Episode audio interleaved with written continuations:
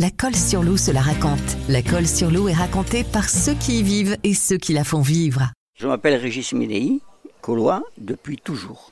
La rose de mai, Rosa santifolia, c'est une énorme production coloise depuis plus d'un siècle. La fête des roses, son créateur, Théodore Jourdan. Pour les Colois, c'était Théo. C'était le président du comité des fêtes, c'était un artiste, un sculpteur, et on lui doit le buste d'Eugène Sue sur la place à son nom. L'aventure commence en 1951. Notre ami Théo participe à Saint-Paul à une exposition de produits locaux et d'œuvres régionales. Le samedi passe sans succès. Et alors ce monsieur Théo, fils de rosiriste, le soir va ramasser, comme tous les Colois, les roses. Et en ramassant les roses, une idée lui vient. Et le lendemain, il se présente donc à son exposition avec un sac de pétales de roses et balise tout le chemin qui va jusqu'à la salle d'exposition avec ces roses-là. Le lendemain, c'est la folie, c'est un succès. Et commence à fonder un peu l'idée d'une fête coloise uniquement consacrée à la rose de mai.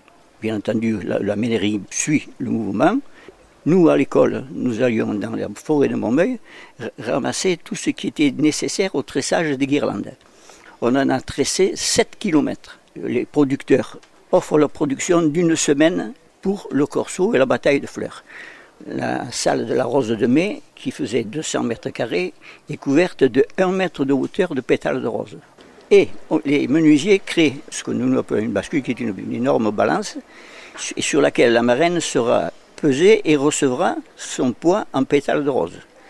Et la première marraine de la fête des roses de 1954 n'est autre que Brigitte Bardot ce qui fait aussi dans la publicité coloise euh, un attrait supplémentaire.